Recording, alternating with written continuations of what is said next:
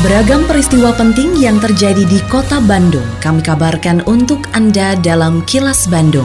Diproduksi oleh LPS PR SSNI Bandung bekerja sama dengan Humas Pemkot Bandung yang disiarkan serentak oleh 40 radio anggota PR SSNI Bandung.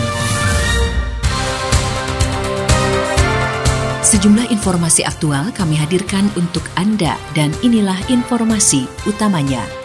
Wakil Wali Kota prihatin angka kriminalitas di Bandung masih tinggi. Berkegiatan di pasar wajib terapkan protokol kesehatan. Izin operasional tempat hiburan akan keluar setelah revisi perwal. Saya, Santika Sari Sumantri, inilah kilas Bandung selengkapnya. Sejumlah barang bukti hasil kejahatan seperti narkotika, obat-obatan terlarang, dan masker daur ulang dimusnahkan oleh Kejaksaan Negeri Bandung pada Kamis kemarin. Kepala Kejaksaan Negeri Bandung Nur Rizal Nurdin menjelaskan barang bukti yang dimusnahkan di antaranya berupa lebih dari 6.000 gram ganja, 128 gram tembakau gorila, 1.774 gram sabu-sabu, dan 17.000 gram kokain. Selain itu turut dimusnahkan juga barang bukti psikotropika, serta barang bukti perjudian dan masker daur ulang. Menurut Nurizal, semua barang bukti yang dimusnahkan tersebut merupakan hasil pengungkapan kasus periode Oktober 2019 hingga Mei 2020.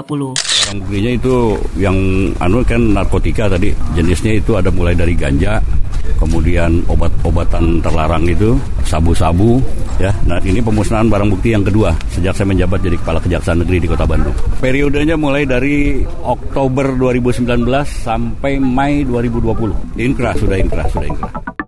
Terkait dengan berita sebelumnya.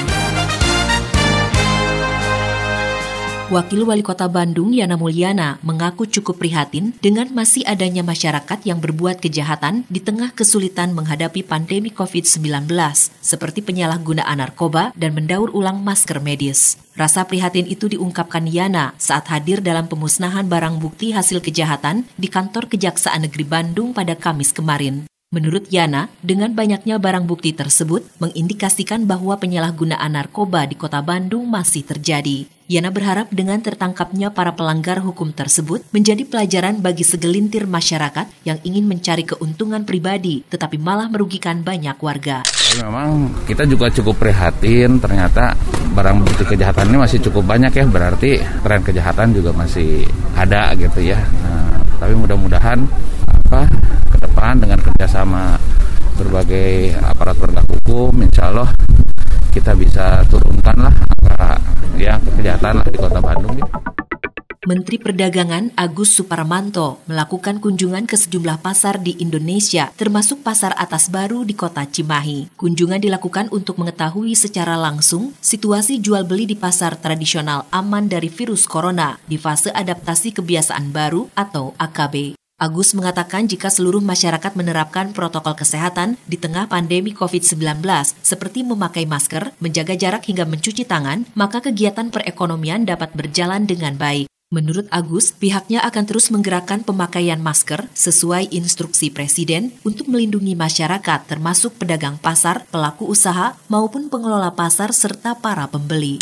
Gerakan masker untuk melindungi kita semua, baik itu pedagang pasar, pelaku usaha, maupun pengelola pasar sekaligus serta para pembeli. Kalau kita dengan mem, apa, mematuhi atau disiplin dengan protokol kesehatan, semua kegiatan-kegiatan perekonomian kita akan jalan dengan baik. Dan di sini saya lihat langsung Mudah-mudahan ini juga diikuti semua pasar-pasar lain. Dan tadi saya lihat kebersihan tiap hari di sini ya. Ini seperti gaya hidup karena sehari 8 jam dan itu di pasar mereka dari pagi sampai siang bahkan sore. Nah ini sangat penting menjaga kebersihan dan kesehatan.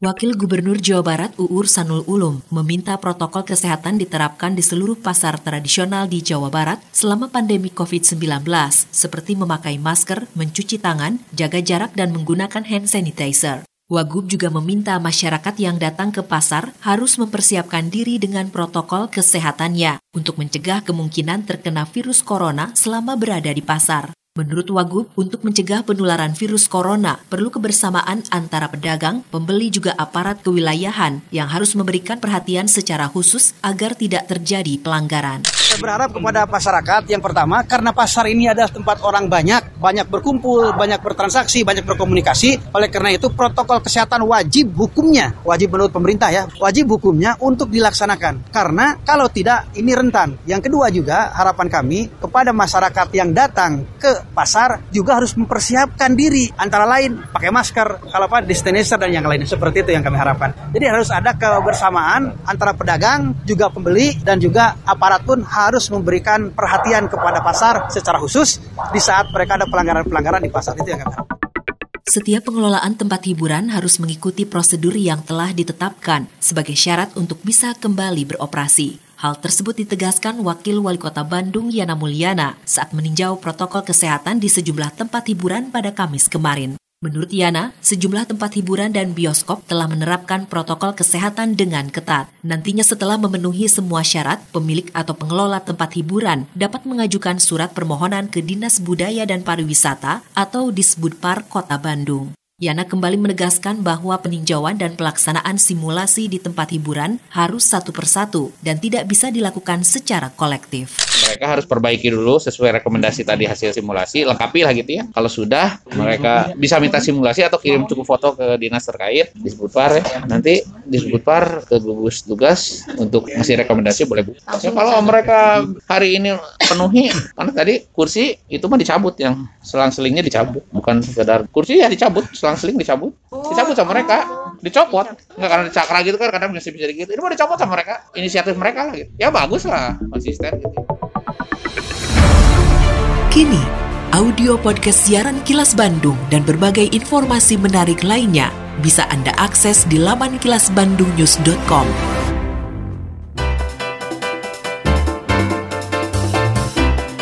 Berikut sejumlah agenda kerja para pejabat Pemkot Bandung Jumat 14 Agustus 2020.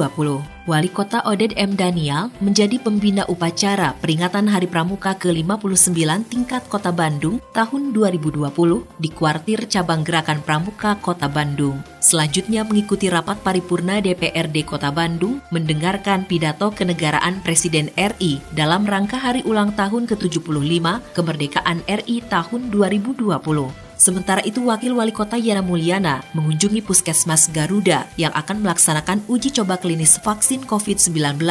Dilanjutkan dengan menghadiri acara pengukuhan Paskibra Kota Bandung tahun 2020 di Balai Kota Bandung. Selain agenda kerja para pejabat Pemkot Bandung, informasi dari Humas Kota Bandung, yaitu pemerintah Kota Bandung melalui Dinas Pemberdayaan Perempuan, Perlindungan Anak, dan Pemberdayaan Masyarakat atau DP3 APM terus memperkuat peran dan fungsi warga lanjut usia atau lansia. Wakil Wali Kota Bandung sekaligus Ketua Komda Lansia Kota Bandung Yana Mulyana mengatakan bahwa saat ini Pemkot dan DP3 APM sedang mengakselerasi pembuatan regulasi Bandung Kota Ramah Lansia pada tahun 2020.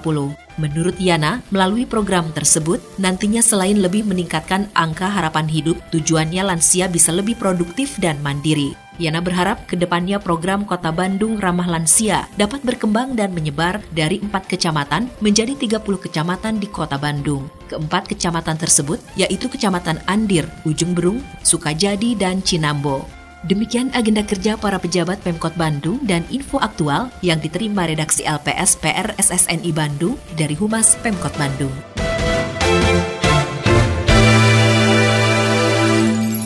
Terima kasih Anda telah menyimak Kilas Bandung bekerja sama dengan Humas Pemerintah Kota Bandung yang diproduksi oleh LPSPR SSNI Bandung.